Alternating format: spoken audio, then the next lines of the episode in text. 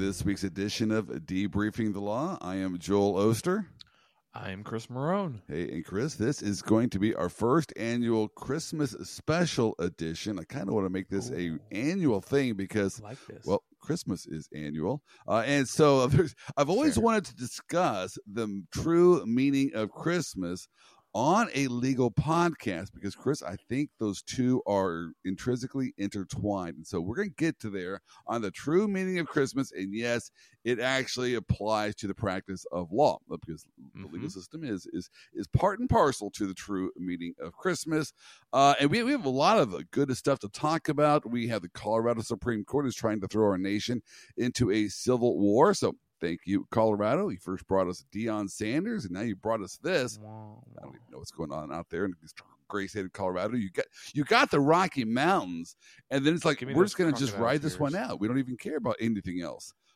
Aw. Bring on the weed, bring on the whatever. So we're we're going to talk about what's going on in Colorado, uh, and then Nebraska is back, baby. We are Oh my God.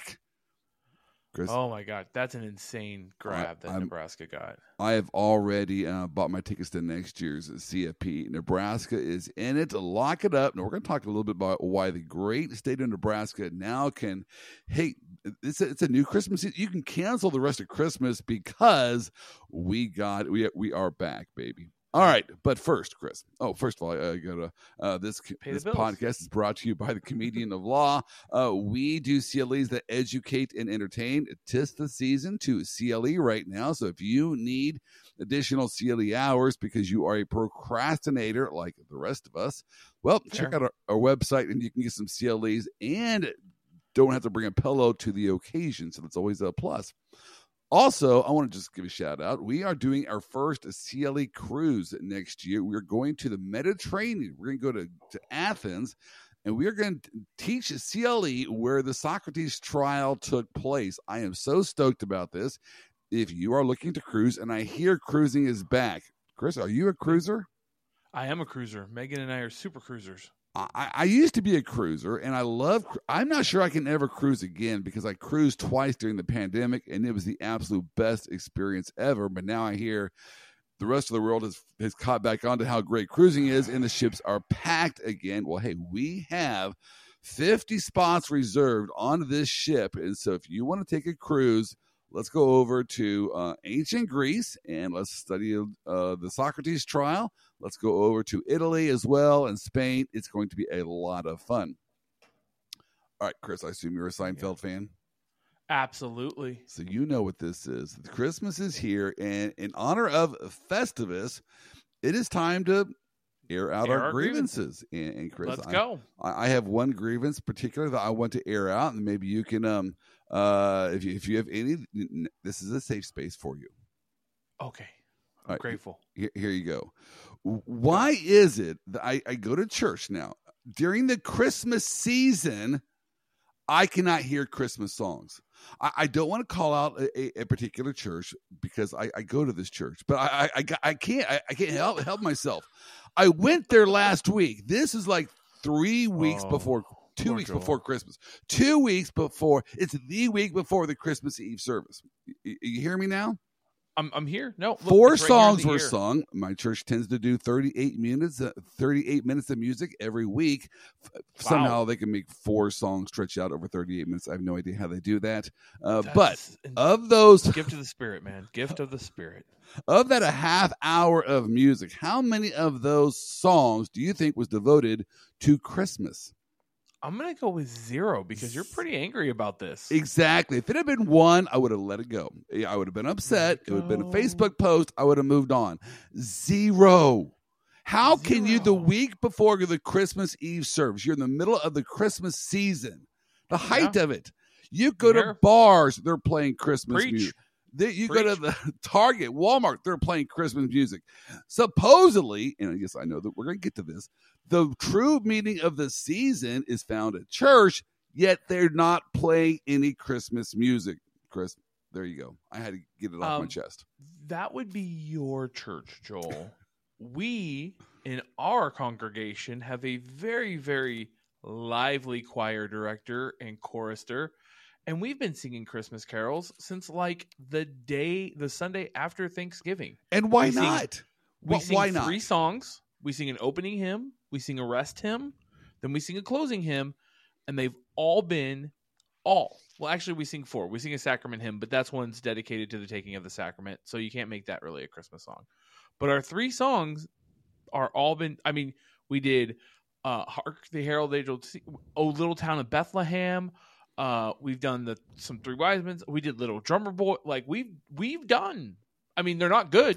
I need to put that out there. We're not good singers as a congregation. Hey, Looking directly at our congregation right now. that is not a criteria for singing loudly in the Joyful shower noise. or at church. That's right. Joyful noise. Lift up your voice, man. Lift up your voice. And Nah. it's been magical. And our Christmas program, obviously on Christmas Eve, is almost a full hour of music rather than um, speakers. So we're and there's like Silent Night on the guitar. There's piano solos for Oh Holy Night. There's a quartet. There's a group of kids singing all Christmas. See, Chris, let's talk a little marketing because I, I know churches Let's are always concerned about trying to get people through the doors and what is the best way to market to bring people through the doors. You would think the gospel Mhm. message might be enough, but whatever. Um, For and- some. and, and so you're always looking for marketing. And Christmas music is so lo- beloved and is so good that there actually is a debate that it should be done year around. That's how good. And I mm. know some people are against that. Okay. debate, but that's how good it is. There's actually argument that, and I am one of them that would say yes, it should be played year round. But Yeah, I I'm get that. that. I get that that some people get tired of it, and so we're not going to start my household until after the Fourth of July celebration is over with, because I think I that might be too early before Fourth of July. But clearly, I, mean, think the rest of the world can get on board with after Thanksgiving, right? I mean, that is the standard At- time that at everyone minimum. accepts. That's when Christmas music can be played. Well, I mean, I think we're accepting it earlier and earlier and earlier in the year, right? Like July is when Walmart and Target start putting up their Christmas decorations. Exactly. So, I mean, Megan and I put up our Christmas lights the day after Halloween. And eh that's when we started listening to Christmas carols and all that jazz. And you guys have But- got it going. You, this is a great household. You guys For are a model for the rest of us. Uh, maybe too late, a As we little bit should. late for me. I have to compromise with my wife. Marriage is all about compromise. yeah, But of course it is. yeah, I, I- say, why even take the decorations down? I mean, it's just Oh, I'm down. I, the how when you it makes me feel good. I love seeing the bright lights. It makes me feel happy. First thing in the morning, I go and I click on all of our lights because I want to see the lights all day long. But I, I'm willing to compromise, and I get it that at a church, I'm not going to expect Christmas songs to be played before the fourth, Fair. before um, uh, Thanksgiving. But after Thanksgiving, Fair. and this year, the first Sunday after Thanksgiving, did my church play Christmas music? No. Now I thought, well, okay, maybe they realize this actually isn't an Advent Sunday because of the way the Sundays fall after Thanksgiving. You have five Sundays here, so technically it wasn't Nope, Advent. I say screw technically. It's after Thanksgiving. Play some Right. Christmas music. You have a full excuse here. Let's marketing 101. Everyone loves Christmas music. Do you want us to go to the bars Right. to listen to the Christmas music, or should we go to the churches where it tr- supposedly it's the reason? Where there might be Jesus. I don't know. it might be the reason for the season. I don't know. But, all right, I am now off of Oh, that. gracious. Uh, that that is my airing of grievances here, and now it is time to move on. I'm I'm happy we had this conversation. All right, so actually let's let's go into the true meaning of the season. I, I mentioned to you Yeah, that yeah, yeah. I believe that It's it's, intricately tied to the legal practice, and you might be curious as to why that is. Chris, I I. I think I've covered a little bit of this in previous podcasts, but it really is a Christmas message. And so I thought I'm just going to repeat it now because it's our Christmas podcast, and I'm probably going to repeat it every single Christmas from here on out. So, You're that you're that dad, right? You're the dad that tells the same story at Christmas every single year. because they are that good. All right, Chris, hmm what, what do you think? Who did Jesus reserve his harshest words for in the Bible? This is a little bit of a theology question for you. Um, yeah, yeah, yeah. Sadducees and Pharisees. yes. Who were they? Oh, I couldn't name them by No, name. no, no. They were the lawyers of the day. They were the Oh. legal experts. Jesus reserved Oh, yeah. his harshest words for lawyers. Did you Mhm. realize that? Um, Kind of, sort of, yeah. Well, if you don't like that, take it up with Joel Osteen. Just remember, Joel Osteen said that. Uh, no, I have no idea. jeez. That's a, it's a bad joke, but it works every single time I give it. Every But no. Jesus reserved his harshest words for the lawyers, which means that Mhm. just like the rest of us, Jesus loved himself a really good lawyer joke. I have no idea how many lawyer jokes he told, but I'm sure he told some of them back then in those days. I mean, Yeah. I'm assuming he was a funny guy. Yeah, I'm gonna go with uh Jesus. Look, I believe in a very comical Jesus. I believe that the range of emotions that human have, Jesus has also experienced. So I am one thousand percent sure that Jesus had some good off the cuff comments and had some great jokes. Maybe they were called Pharisee jokes back in those days. I don't know. Maybe it wasn't lawyer jokes, yeah. but you still you get the idea. They were prevalent. Maybe by the end of this podcast, we can come up with a good Pharisee joke. I don't know. Um, we will get but there. yeah, we, we we've heard them all as lawyers. The best lawyer joke I heard was I was going to this church in Salina, Kansas, uh, to do a bit, and um, some big old farmer came up to me with big burly hands, just grabbed my hand, and I thought my hand was going to just die. I'm not a small dude, but this guy Yeah. had farmer hands, and so he grabs my hand, Okay. says, "Counselor, how many lawyers does it take to run a combine?" Chris, I had no idea. I, I'm not a farmer. I hate. I'm from Kansas. I got roots in Nebraska. I've seen Right. combines. I jumped up and sat on them and then got right back off. But I had no idea how many lawyers it took to run a combine. So I said, I, I don't know. Yeah. He looked at me square in the eye and says, It depends on how slowly you run them through. I had no idea if I should be scared to Oh. run from there. He didn't, I think it gave me a little bit of a smirk, so I knew he was joking. But that probably was the best lawyer joke I had I had heard. Here's here's my point with this. I believe the reason why uh, Jesus reserved his harshest words for lawyers is lawyers didn't get it, but they should have. In other words, the law Right. has a reason. We have the law for a reason, and the law is good. And Jesus even pointed out that the law is good. The law serves a good purpose. Right. Chris, I like the fact that when I go to an intersection, there are stoplights there that say, hey, if you're going this direction, stop while the car is going the other direction, can't go right on through. Right? And Law is meant for a good purpose. And Jesus even said that. We have the law, and the law serves a good purpose. But Right. lawyers really understand that laws serve a higher purpose, and that higher purpose is love. Jesus said these, you know, I believe it's Jesus said there we have, now these three remain: faith, hope, and love. But the greatest of these is love. Actually, that was in uh, First Corinthians. But uh, That is First Corinthians I'm assuming you said it at some point. fifteen five or something like that. Uh, thir- I'm gonna go with thirteen. But chapter 13? thirteen, the love chapter. yep. I, I could be wrong Oh, on that, but I memorized all of First and Second Corinthians back in my quizzing days.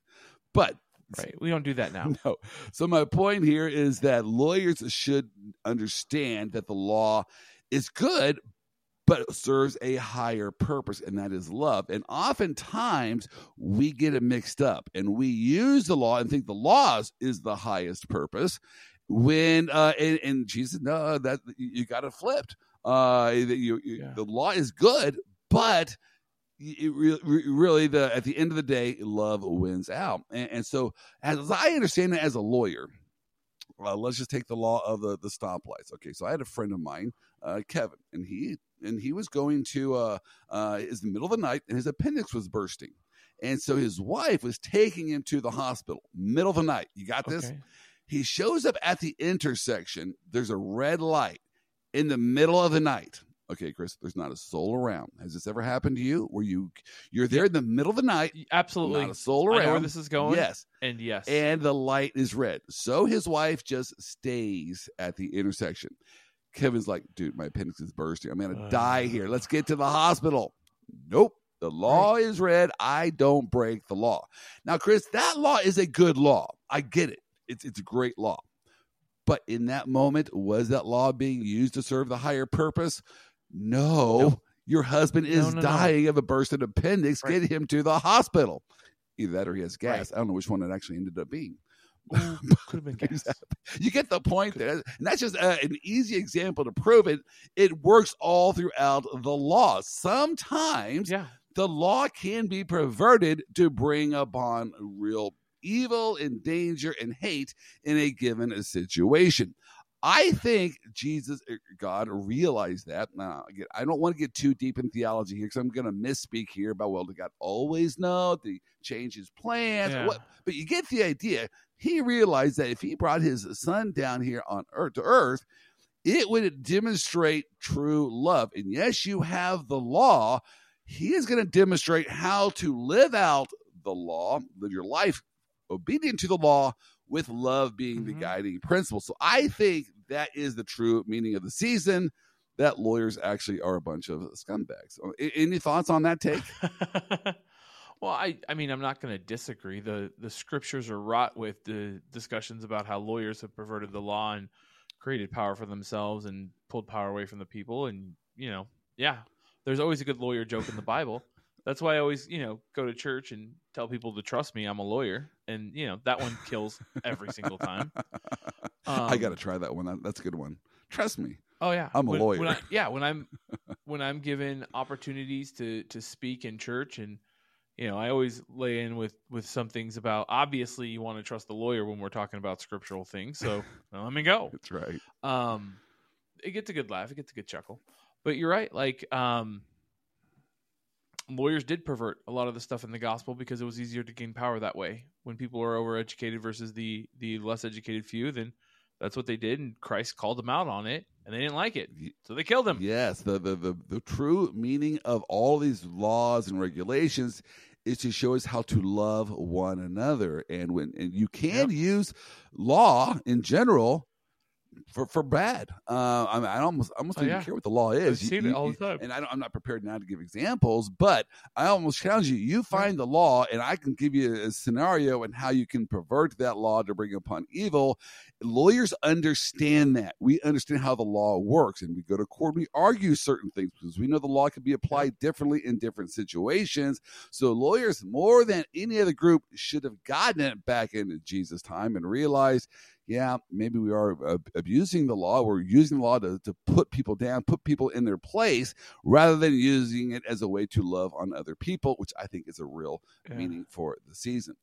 I can't think of a better segue from that to go over to what the Colorado Supreme Court is trying to do right now, and that is try to lead our nation into a civil war. Thank you, Colorado. I have no idea what's going on out there in the formerly great state of Colorado. Talk about over exaggerations over here. it, it- Chris, I don't understand what they're doing. Clickbait. I do not understand what they are doing. Let's just They're doing the same thing Greg Abbott's doing in Texas, right? They're passing a bunch of laws that are unconstitutional so that way they can be pretending like they care about their state. all right. So let, That's all it is at the end. It's political posturing. So I, I agree with that one. So why is a, a state supreme court, a judicial body, engaged in political posturing? Well, since we are a legal podcast, let's just unpack what this is all about. So what in the Fourteenth Amendment to our, our Constitution, which by the way, if you are not a historian, let me just um, give you a little bit of a of a review since it's been a couple of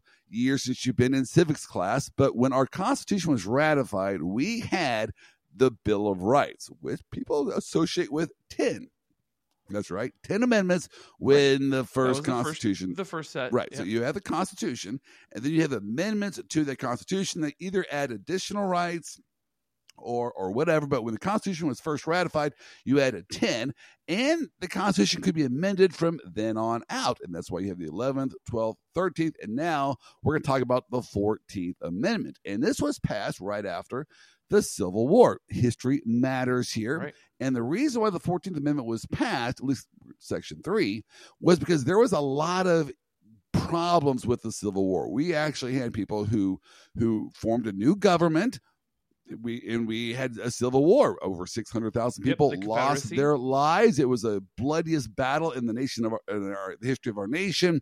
And so, in that Right. context, what the, the the government of the United States said was, look, if you were a part of the of that insurrection, the Civil War, where you actually led a, a revolt against our government, you can't hold Yep. office in the United States government. That that makes sense. We all understand it. So let's read Section Three, which of the Fourteenth Amendment. So it says because Chris, this is it, there's two things I want us to focus on. Number one, does this apply to the president? And what does it prohibit? So, this is the section that we're talking about here with the Colorado Amendment. It says this No person shall be a senator or representative in Congress or elector a president and vice president or, or hold any office, civil or military, under the United States or under any state who, having previously taken an oath as a member of Congress or as an officer of the United States or as a member of any state legislature or as an executive or judicial office of any state, there you go, uh, to support the Constitution of the United States. So those are who to whom this section applies. Chris, right. I will point so, this out. This section lists various specific offices.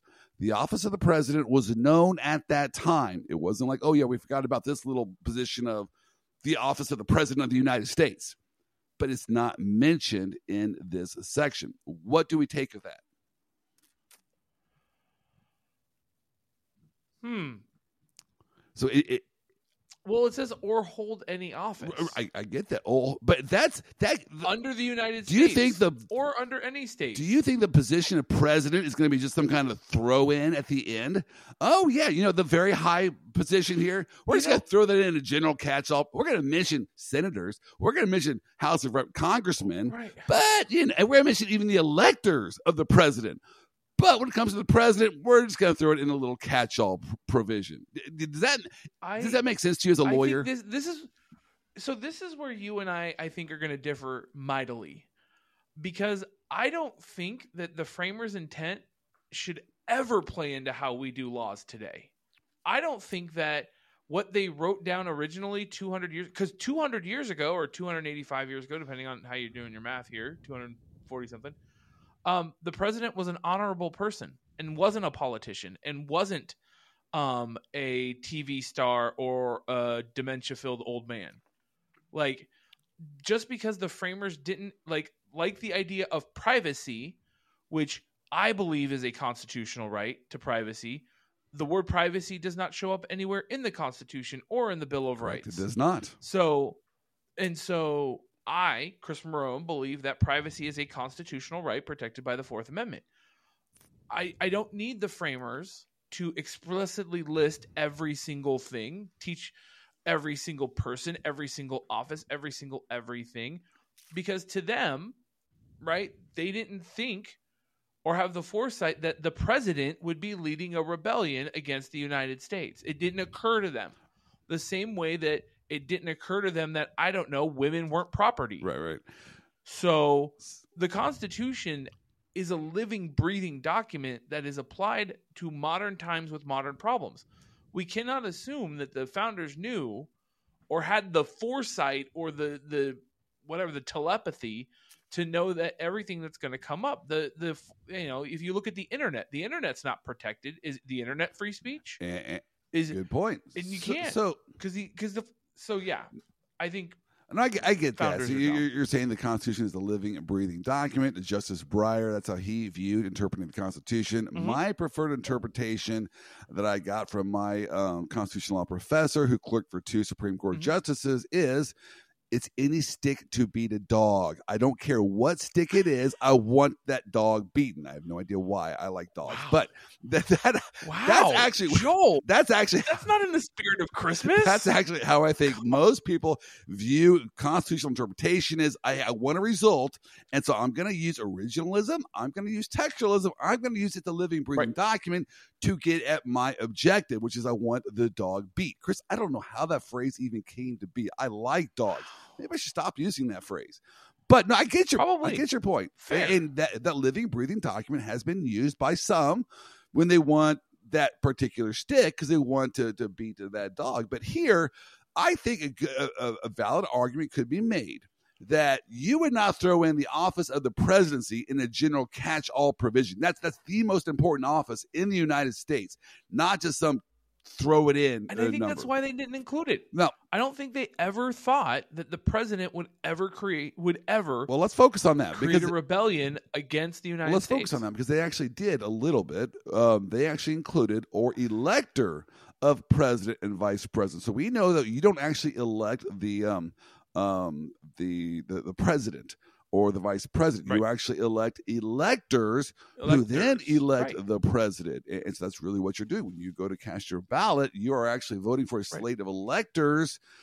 which is dumb. Right. But that's what it is. So you don't want your electors Yeah. to be people who have been over there in the um uh you know the Confederacy. Confederacy, uh, uh, engaged in Right. insurrection, because you don't want them then to pick who is going to be the president, and they might pick Jefferson Davis. So the office of the presidency was explicitly thought about, contemplated, and left out. And so I think there's a because they didn't think the elected president would lead a rebellion. so let's Right? It wasn't. It wasn't it, like it wasn't a thing to let's them. get to that point now. So the so then what can you not do? What is the disqualifying thing? I I, I mentioned who is subject to section three. Now let's read what it is this person did. All right. So, so whatever. Any of these uh officers we just mentioned shall have engaged Right. in insurrection or rebellion against the same or given aid or comfort to the enemies thereof. Uh, but Congress may, by a vote of two thirds of each house, remove such a disability. All right, so that's interesting. So someone was Okay. removed. The Congress, actually, by a vote of two thirds, could put them back on. All right. So what it all comes Fair. down to this: what is an insurrection? Well, I there actually is a code section in the United States Code, 18 USC section 2383, which really doesn't offer much guidance. So what that says is whoever incites, sets on foot, assists, or engages in a rebellion or insurrection. No, stop it. Who wrote this? You can't define insurrection by saying don't engage in insurrection. I don't like that. Uh, Also, just a side note on this: this code was written in 1948. Constitution, 13th Amendment or 14th Amendment, written in the late 1860s. yes. Clarification, written in 1948. right. So the the point here is we don't really have a good solid definition of what is an insurrection. I googled it And why would we? generally, and generally it's an organized and usually violent act of revolt or rebellion against an established government or governing authority. So, Chris, I think that's a fair general definition. But here's my point: it's it's a general definition. You, you can't find a constitutional provision that, that decides it as this, that, or the other. But I think generally most people will say, yeah, it, it's a it has to be some kind of violent act. It has to be organized to overthrow the government. But just simply, if I got a bunch of people together and I went to the state capitol building and I said, hey, and we're all shouting and chanting, you know, um, you know, kick out the bum, our civilians, Right. government, kick out the bum, kick out the bum, right? That's not insurrection. I have a First Amendment right to to say that. I am saying I want her this person removed from office. Um, that's not a violent act of revolt or rebellion against the state of Kansas. So, what is an insurrection? I think the context here of the Civil War provides us the context that we need. And so here's where I'm getting at. This is going to be my first take. I don't think there's Mhm. any shot in heck that what the um, uh, Colorado did is going to be upheld. I, I I think no, it's a federal claim. Like it, they don't get to. They don't get to do that. yeah, and, and I think that Congress, or I mean, um, I, I think Trump actually had a, a, a free speech right to say what he said. Let's go over actually what um uh actually I'm gonna pull up the the act here. Um, actually, I don't have it in front of me right now. Hold on one second. I want to. I want to. While you're while you're digging that up, so I went and looked up what insurrection meant, or as it was defined by Noah Webster in 1828 when his first edition popped out. Okay, So, insurrection is a rising against civil or political authority, the open and active opposition of a number of persons to the execution of a law in the city or state. It is equivalent to sedition, except that sedition expresses a less extensive rising of citizens. It differs from rebellion, for the latter is an express of revolt or an attempt to overthrow the government to establish a different one or to place the country under another jurisdiction. okay. It differs from mutiny as it respects the civil or political government, government, whereas mutiny is an open opposition to the law in the army or the navy. Interesting. Insurrection, however, can be used with such latitude as to comprehend either sedition or rebellion. So it is a general term, and the question is then what what meaning do we put to that general term? Well, let's Right. in the If we're context. looking at the founder's intent, right? Right, right. So let's look at actually That's what the president said, President Trump said. And so this is it. I'm reading now from the Colorado's opinion. This is what Colorado was concerned with that he said. All right, so Mhm. Trump is uh, is Okay. there, uh, uh, uh, I believe on Capitol 6th, grounds, January 6th. He said, We won in a landslide and we will never concede. Chris, that's 100% fine. Okay. Nothing wrong with that. I, I get his Yep. point. Except for it's a lie. Uh, I, Yep. I believe it is to be a, a lie, but I think that he could. It depends on how you define one and what does he mean by we will never concede. If he really did think that the other side engaged in some irre- irregularities, for example, they changed the way in which you could vote without going through the state legislatures. That's a violation of the Constitution. The Constitution says that any changes in how you vote in a, in a federal election has to be done through the state legislatures, and so that that's a valid argument. I mean, I I, I disagree with it. The courts disagree with Mhm. it, but I understand where that argument comes from. Right. All right, he did. So there's a difference between understanding an argument and a valid argument. Yes, It's not a valid 100%. argument because the courts shot it down. But Exactly. yeah, I can see where your logic is on that. You're just wrong. I agree with you. Yeah. He he urged his supporters to confront this egregious assault on our democracy. 100% fine. I get where he's coming from that. It's like, you know what? We need to Mm. stand up and not allow for this to happen. And you've seen people also complain about ballot har- ballot harvesting over the last 4 years. We got to change the rules. Again, I'm not saying I agree or disagree. I get where he's coming from and But you're missing the context in that because uh, surrounding the January 6th, like whatever you want to call it, meeting of the minds that they had there, their rally or whatever, there had been so much rhetoric about making sure that Mike Pence stops the we'll certification. get, to, we'll get to that. you know, if, if we're we'll, we're going to take it by force if they're not going to do their job. We the people they rolled out gallows. Well, like Now- you can't just now take you, the, you threw the- in the, the gallows. And if you threw in the gallows and uh, the by force. That's not what the Colorado Supreme Court said. And, and so what the Colorado No, no, Supreme no, I'm Court not saying- said. but you got to look at the full context. well, but, but the Colorado going on at Supreme Court is going to put forth their best case. So we're reading their best case. That's what they, they it's right here in their um uh paragraph eleven in their opinion. And it said this is also what Trump well, it's did. the lawyer's best. No, this is the Colorado were- Supreme Courts. They're they're they have a dog in this fight. They want to make sure their opinion is upheld. If it's if it's a valid argument that you can attribute to Trump, they would throw it in there. You, you know they would. And so what they then said was that Trump said, "Walk down to the Capitol and show strength." Okay, again, 100% fully protected speech there. Yeah, walk down to the Capitol and show strength. And I- that if they did I not already disagree. and that if they did not fight like hell, they would not have a country anymore. Chris, in this context, no one had weapons. This was just simply a march that he was. Let's go down there, and he said peacefully. Let's go down there and be peaceful, and let's let them You know. got- my gosh, man, come on. Look, I know that we do this podcast so you and I can disagree and show the world that we could be disagreeable and still be friends. But this is this is reaching. Th- This is I am telling you what the Colorado they used this Supreme Court said. This is this is their best And- argument right, And there. those words incited a insurrection. And that was the point. You can't say, "Hey guys, I want you to go down to the Capitol and take everything back by force, but do it well, peacefully." let's, let's actually and go, "It's protected Let's- speech." No, you, let's focus now like, on the insurrection. it was clear. let's focus then it on was that. clear because you made a you made an assumption that everyone has made that I, I didn't make an that I disagree that what took place on the Capitol is an insurrection. This I have described before as a hillbilly convention. You don't take over the U.S. government with zero weapons. How is that even possible? Who, in whose mind do they think the U.S. government is going to fall when you have a bunch of hillbillies without with, with, with spoons? All they had were spoons. Let's Have you- overthrow the U.S. have you not government talked with to a a Trump- bunch of spoons. Have you not talked to a Trump supporter? They think Kennedy is still alive. I guess. Yeah, they fully yes, Trump fully takes advantage of the fact that his supporters are not on the deep end of the intelligence pool. But- he fully mobilizes these men, But they had no women that are weapons. They just walked. It doesn't It was like- matter if you look. If I walk into a bank and I point my finger in my jacket and I say, "Give me all your money," that's still robbery. But that's not taking over the U.S. fear. government. No one is taking over the U.S. government with a finger gun. All right, that, that's so not then happening. why? Then why were Congress members running for their lives? Bec- I why get, were oh, they I get afraid? that because they didn't know.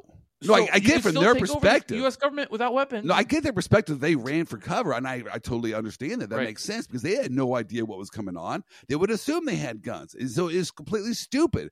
But I'm saying they went there with no weapons, with a bunch of spoons. That's not to overthrow the U.S. government. Everyone keeps saying yes, it's- No, there's no way. There's not a shot in Yes. heck that's going to overthrow the U.S. government. It, it doesn't matter if you can complete the act. It does not matter if a reasonable person thinks that you're going to complete the act. These people went there with the specific intent to overthrow Intent? the government, Wait, led No, by no, no, they're not. led by the president of the United No, no, States. they're not that stupid. This is ridiculous. I let you. I let you. Yes, they I are. let- yes, they are. And all of his followers are stupid for believing it. And the fact that we're making this argument is idiotic because you and I both watched it. We watched the president create to to to engage in treasonous activities and guess what? This is a consequence of his actions. Is it going to get turned over? Absolutely. Absolutely, it's going to get turned over because it's Federalist issues.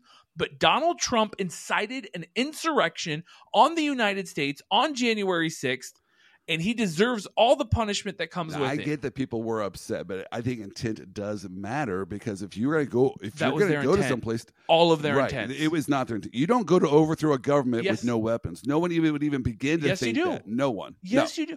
They thought they No that literally thought that they were going to be able to walk in and murder Nancy no, no, Pelosi. no one is that stupid. No one even tried. they- they, just walked in there yes, and then they walked out. He was dressed as a shaman. Come on, Do you know what it looked like? It looks like if you said, "Hey guys, go into Walmart Yeah, and you have like five minutes to get as much free stuff as you can, then come back out with your goods."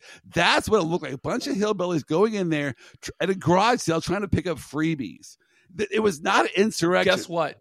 Still an insurrection. I know the media wants to call it an insurrection. no matter how much you want to downplay it, it is. It doesn't change. No, it's still an insurrection. let's actually focus now. It's still an attack on democracy. Let's actually overthrow on the attack the, on the attack on democracy um, that has been alleged out there, and that is what they wanted Pence to do. They wanted Pence to not certify this this slate of electors from the various states, but to pick Right. other slates of electors. This is something that's been done before in the nation's history, and it is a it is a hail mary of an argument. But th- I want to focus on this critical critical difference.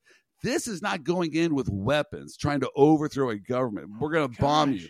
This you're was the- on this little. no, this was them wanting a politician to do a political act. That is No, it. They brought out the gallows and said, Pence, either you're going to do this or you're going to the gallows. clearly that was stupid and, and wrong and, and inappropriate, but that's But not mentioned anywhere in here in the Colorado Supreme Court opinion. So they didn't find it that impertinent Oh. to what Trump did to actually mention that in the opinion. Uh, y- I mean, how do you walk around life being this wrong all the time, Joel? Like, I just don't get it. So Like, I understand that you want to play devil's advocate at this point, no, but no, I'm serious. I do not think this is the Civil War. I, I think people try to compare, um, you know, people, go, a bunch of hillbillies going to the people Capitol. died at the event. By the way, Who who died? Uh, what was their Yeah, name? a- a- Ashley. one of the something like persons who was going in there, a white person who was shot, attacking the Capitol was shot down by a, uh, a policeman. Because they were attacking the you know Capitol. I, I, I'm not faulting them. I'm just saying it was one of the people that was shot by the, the cops. And then a, a couple days later, a couple of cops also died from heart attacks and from health issues. Uh, that some people have tried to. Right, I'm, I'm not saying that. I'm- I'm, just saying she died when she was attacking Right. the And Capitol. people say that all kinds of deaths. It's like, did you actually analyze who the deaths were? It was the it was the cop I'm shooting she died. one of the ladies that was actually marching in. And by marching in, you mean the one that was trying to breach the Capitol walls? Yes, through Not force. force. Was oh, she was breaking windows. They- That's I meant no weapons. The doors were no locked. weapons. They they they broke. It doesn't matter if there was a weapon or not, Joel. So my point is, They were trying to overpower people through force and intimidate them with force to do their will, which is against the Constitution and the rule of law. right, so we need, we need to move. it was a rebellion. We need to move on here. I think we both made our, our Yeah. points. But so, what do we think the Supreme Court is going to do here? Here's my point. Oh, they're going to toss it and out. I think I made this well. I, I think I made this point that this is a political question. At the heart of this, this is a political question. Donald Trump is the leader right now in the race for becoming the next president. As much as I do not want that to happen, I want Nikki Haley, and I think this. I think what Colorado is now doing is, is ensuring that Donald Trump, if he was just follow my advice, he will be our next president, and I can't stand that. But Um, he, he is. Um, I think what the Colorado Supreme Court did kind of ensured that Trump will be the next president. Now, I kind of forgot. My, I lost my train of thought. Where was I going with that, Chris? that the Supreme Court's going to overturn Colorado because yes, it's a political question. So he is the leader. Reasons. This is a tough issue. Is this uh, insurrection? Is this not insurrection? Does this apply to the president? Does this not apply to the president? And when you have four Democrats sitting on the Colorado Supreme Court trying to say, "Yep, we are going to take the opposition leader out." The person who's number one in the polling to be the next president, we're going to take him out on a close legal issue that is the antith- that is the epitome of what a political question is and i think the supreme court will have none of that say no the people need to decide this and the court should not be stepping in between so i do think the supreme court is going to overturn I- this and i um so it, I think your same logic could apply to the U.S. Supreme Court. They're going to say the guy who appointed me shouldn't have to uh, receive such harsh political questions. So I'm going to go ahead and side on the guy who appointed me, um, and go. I there. really hope this is a 9-0 decision at the supreme court i, I really do hope i think there's it, a would, it would hold more weight. I think there's a possibility they actually rule 9-0. This is a political question, and we need to allow this the voters to decide. We're not going to step in. I really hope Roberts is able to find some way that all nine are in agreement on this. I don't know how this court's going to do it. If they're going to say it doesn't apply to the president, I don't think we'll get nine votes on that because I'm not even sure I believe it myself. But I think it's a valid argument. But they won't get nine as much. Uh, as the issue of is this an insurrection? Again, it's also a tough issue. I can see it going either way. I think the more important issue. Clarence Thomas will say no. Yeah, I, I, well, I would say no. It's not. It's because his wife was there. the um, right, and, and and you don't overtake the government with spoons. But hey, I've already been over that point. I, I think, or when your wife's I think it. you're going to get to the at the end of the day. Is this a um uh, a political question? I think this is this is the epitome of a political question. And by the way, to your listeners, that's what the court does not like to decide. If this is truly a political issue, let the people decide, and that's really what is at. I think at stake here, at the heart of this, does the American people want Donald Trump to be the next president? Well, you know what? Vote uh, come next November, and then you decide that issue. The courts should not be deciding that issue. or call me crazy. Republicans everywhere could gather together and not vote for Donald Trump. during the primaries. I would love that. But Yeah. Chris, I mean, call me call me crazy. You don't want Donald Trump to be your president. The Democrats can't help you until November. here's my um my take on that, which I again I hate. If- This is my advice to Donald Trump. If you want it, send me five bucks for it for for legal consultation, whatever. uh, if you want to become the next president of the United States, here's a surefire way to do this. Just do not debate. Stay off the debate stage. If you stay off the debate, look how well you've done in the polls. You are leading not only the Republican polls, the national polls, because every storyline out there cuts your way. The only way you ruin it is by opening up your mouth in a debate. So don't do that. Stay off the debate stage, and you'll be the next president. And um, I, I, I hate to say that because I, I really do believe it, and I think that's actually that's going to what that's. I don't know. Do you think that's what is going to happen, or will Trump's ego force him to take the debate stage? It will force him to take the debate stage. He wants it. He absolutely. I mean, it, he is nothing if a camera whore, man. is. He loves to be in front of the camera. Um, I think he won't take it while some of these gag orders are still in place because he likes to skirt the gag order. But I don't think he could help himself in a full-on debate where everybody gets to punch at him and he can't say anything. I know. I, I, I do agree that's where it's going, and I, I I don't know if Biden can debate, but I'm telling you, Biden needs to debate Trump because Biden, you know what's going to happen.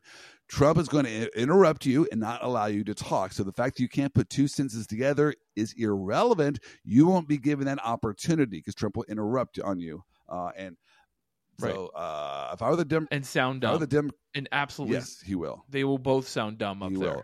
It will be right. It'll be a what is it the uh the debate at the retirement Well, home where it's just like the old guy from World War II and the other guy from Biden's know, not going to sound whatever, dumb, just though, screaming at each Biden other. is going to have a scripted thing, and so he'll be able to give his scripted thing by love it. himself. And then once it comes time to actually go back and forth, Trump is going to be seen as a bully, and then it's going to be just egg on Trump's face, and that's how he's going to lose this election. But if he just stayed off the debate stage, I think he'll be our next president.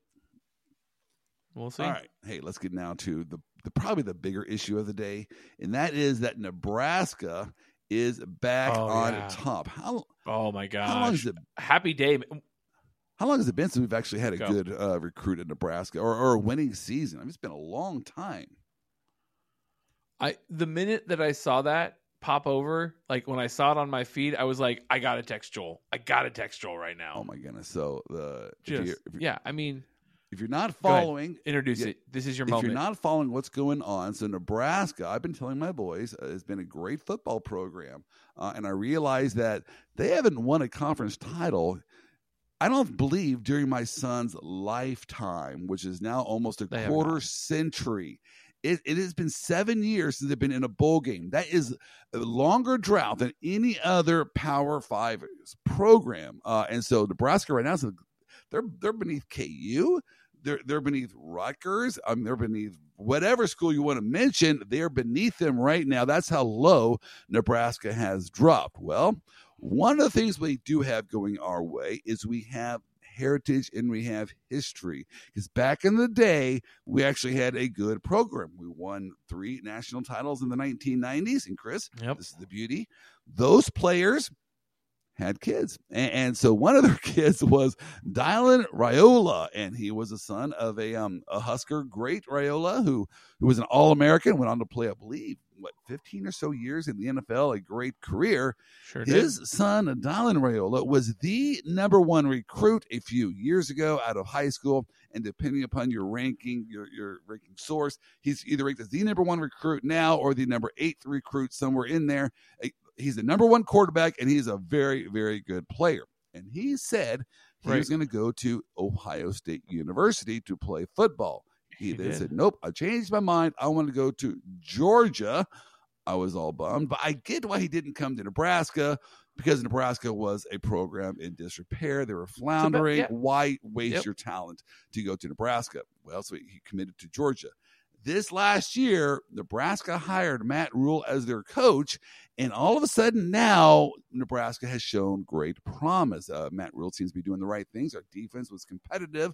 In fact, if you Yep. watch Nebraska closely this year, the reason why we're not going to a bowl game and we did not win probably four more games than what we did, I think we ended up five and seven, was because of our quarterbacks fumbling and interception problem. You almost could, I, Chris, I hate to lay the blame on the foot of one person, but and this actually isn't one person because there are three different quarterbacks. So, but I'm telling you, as a Nebraska fan, I, I can't even begin to tell you how stupid these interceptions were. It's almost as if the quarterback was on the take. He threw the ball directly Yeah. to the, the the opponent. A lot of these interceptions and fumbles were just mind-numbingly stupid.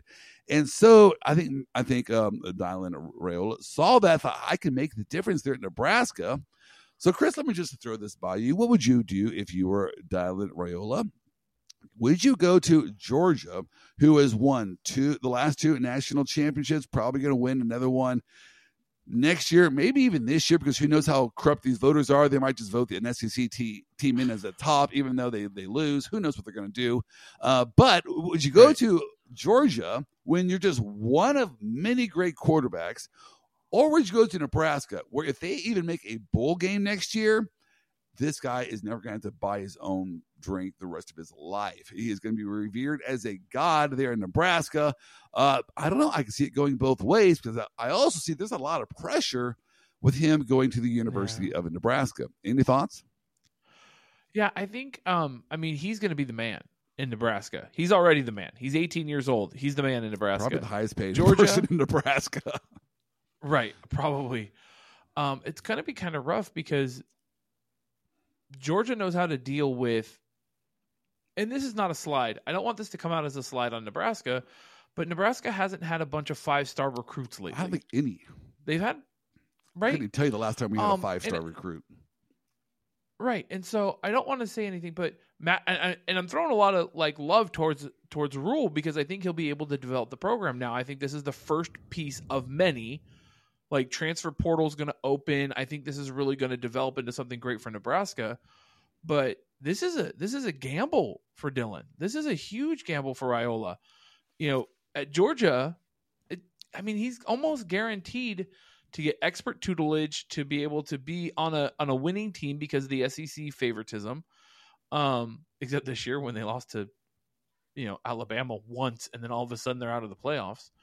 Um, but I think that he would have a easier path to the NFL if he went to Georgia. Yes, I think that going to Nebraska, he's going to be able to show what he's made of and have a a more developed path into a longevity of a and career. I think pressure, not all pressure is the same. The pressure at Georgia would be almost a productive pressure. It would be pressure from the other quarterbacks, and he had to beat them out to be the starter because there's probably he's not the only five star recruit in that quarterback room. I mean, they probably would have several upperclassmen five star recruits, and then maybe a couple other Right. freshmen along with him. Is all vying. So Yep. that kind of competition sharpens you. It makes you better the pressure at Nebraska, he's going to be the stud in the room. So it's not going to be pressure from other Yeah. quarterbacks pushing him to be better. Pressure It'll be perform. pressure from the entire state and governor and grandmas saying, please Yep. just give. I mean, eh, that's a different kind of pressure. And some people wilt under that pressure because now they throw one interception.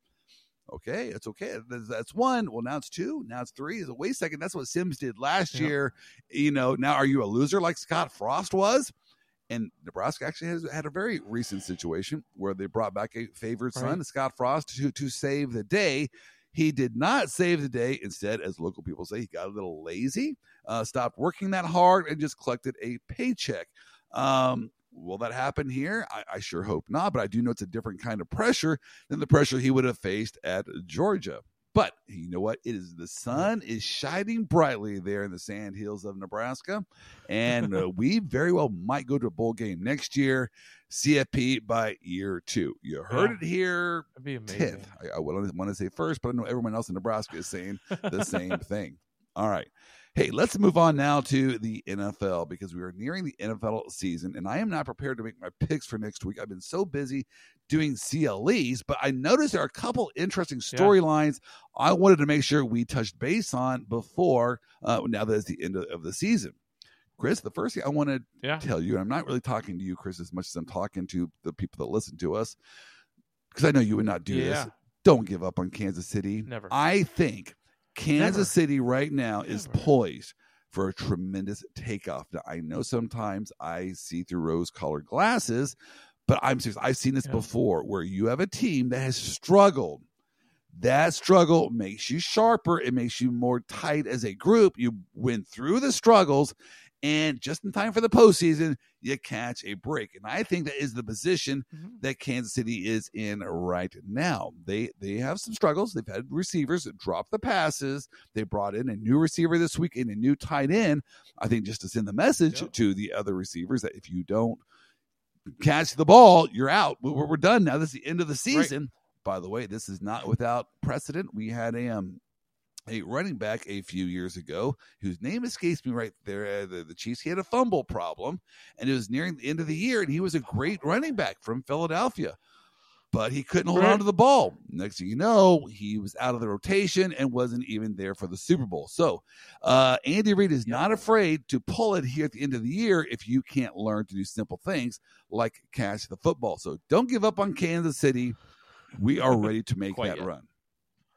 Well, and look at their division, right? AFC West right now. You have the Chargers and the Raiders. We can stop talking. The Broncos are kind of making a little bit of a, a little bit of a hay, but they, you know, the Broncos have to win every game, and the Chiefs have to lose the rest of their season for them to take over the AFC West. So I definitely think the Chiefs are going to be in the playoffs. But this is going to be the first test of Patrick Mahomes being on the road for his playoff Could games. be. He's never had to do this before. Right. And so, well, I mean, unless no, because the the Well, a couple Um, years ago, the Ravens have already clinched. if the Dolphins clinch, then the Chiefs are definitely on the No, road. the the Ravens haven't clinched yet. Um, the they have to win if they lose their next two games. And by the way, who do the Ravens play over the end of the, the end of the year? They play the 49ers next, and then the Dolphins, and Big. then the Steelers. So the there's two Yeah, things I want to throw by you here. That's true. One is if They they, lose two of two those games, which I don't think they will. I think they will lose to the 49ers. They will not lose to the Dolphins or the Steelers. So See, I think they're gonna beat the Niners. That's the that's because you're a Niners fan. I think. Well, yeah, I'm always afraid that we're gonna snap a a, a winning streak, but man, Yeah, the Ra- I also think that's the Super Bowl preview. but let's assume the Ravens had the number one spot, which has happened, I think, three years ago or so. The Ravens actually had the number one Yeah. spot. They then lost the first week of the playoffs, so the Chiefs still had home field throughout, even though they were the oh, yeah. two seed because the one seed lost the first week. If you That's win true. your division, you are guaranteed your first game is at home. So the Chiefs are going to win their division. The first game is going to be at Right. home. If they get the three seed, well, then they probably going to play the two seed first week again, unless that two seed loses the first round. So the Chiefs still have a shot of playing every playoff game at home. It's just going to depend upon what the teams in front of them do. Uh, I, I do think the Chiefs will probably again. Don't give up on the Chiefs yet. I actually think we're going to be a better road team in the playoffs than a home team because you're a little bit more focused on the road, and I think that actually will help them out. But do not. It is way too early to give up on the Chiefs. I agree. Secondly, watch out for Cincinnati. I, the rest of this year, we are going to find out is Joe Burrow overrated. We assumed when Joe Burrow went down, Cincinnati was done for. Right. All they've done is I think they won almost all their games, but one since then. They've looked like a much better team, and they got to play Kansas City now. Kansas, City, I chalked it up as a win, and now I'm not so sure. But watch out for Cincinnati. And what do you think? Is Joe Burrow overrated? Why is it that Cincinnati is playing better now that Burrow is out? It's weird. I think it's because I don't know. Are they hungry? Are they tired? Are they like they have nothing to lose? Right. I think you were right that people thought this was going to be a throwaway season, so they're just like, "Eff it, let's try some things." But yeah, Cincinnati's still in the hunt. All And right, with- so- You know, with the Browns, you know, in that division at nine and five, the Browns are actually doing with flat with uh Falco, Flacco, Flacco, Falco, whatever. Joe Fl- Joe Flacco. Joe Flacco. Um, I mean, they're surprising people as well too. The they thought when Browns Deshaun right there. Watson went out, they were going to be like, "Oh well, the their season's done." But here we are. Which is interesting. Are you telling me now? You mentioned the Browns and you mentioned the um, uh, Cincinnati. They bo- both lose their quarterback, but yet they are Right. just as strong as they were before. Hey, CFP organizers, did, did you hear that? just because the star quarterback at FSU went down doesn't mean they don't deserve to be in the CFP. I- I- I'm not going to go back uh, to that argument. That'll just make me all mad. And we got to wrap this up. All right. Lastly, Okay. Chris, I want to give you the final word. In the NFC now, we have 49ers, Cowboys, Lions, and Eagles. In the AFC, you have the Ravens, you have Kansas City, you have you know a myriad of teams there. Um, who are you? Who is? Is it not too uh, late or early in the season for us to make our Super Bowl picks? I'm telling it's it's San Francisco, Baltimore. That's what we're doing. That's who you're going to take. This is what we're doing. San Francisco, Baltimore, and it's going to Uh, be it's going to be tough. I I have to agree on the San Francisco, but I'm going to go Thank with the you. Chiefs. I cannot go Of against course, the Chiefs. Yeah, you can't. So you uh, can't. we are we are in agreement. The same friend will be there, uh, but you think this is going to be Baltimore's year, which would be very very interesting, considering that they just signed their quarterback this last year, and some people Right. think that he dogged it the previous two years. So might they have That's more be the Super Bowls conversation. if they do win this year? They maybe Yeah. they should have signed that deal a couple years before, but I don't think it's actually going to come to fruition because there's no, No. way they are beating my Kansas City Chiefs. All Not right. at all. We're, we're keeping the faith on that one. Hey, Chris, have a great week. Merry Christmas. And um, we will talk to you after the break. Merry Christmas, everyone. Thank you for listening to today's podcast. If you enjoyed this podcast, please give us a five star review. We need your love to help us continue highlighting the funnier side of the law. I want to give a special shout out to our Vice President of Operations, Wendy Oster, without whom this entire operation would be a complete and utter mess. Sean Wynn and 155 Features for making me sound way better than I actually do. Brooke Bolin for our marketing efforts, and Ryan Kuhn and Paul Kuhn of Triplicity Marketing for our technical and computer support.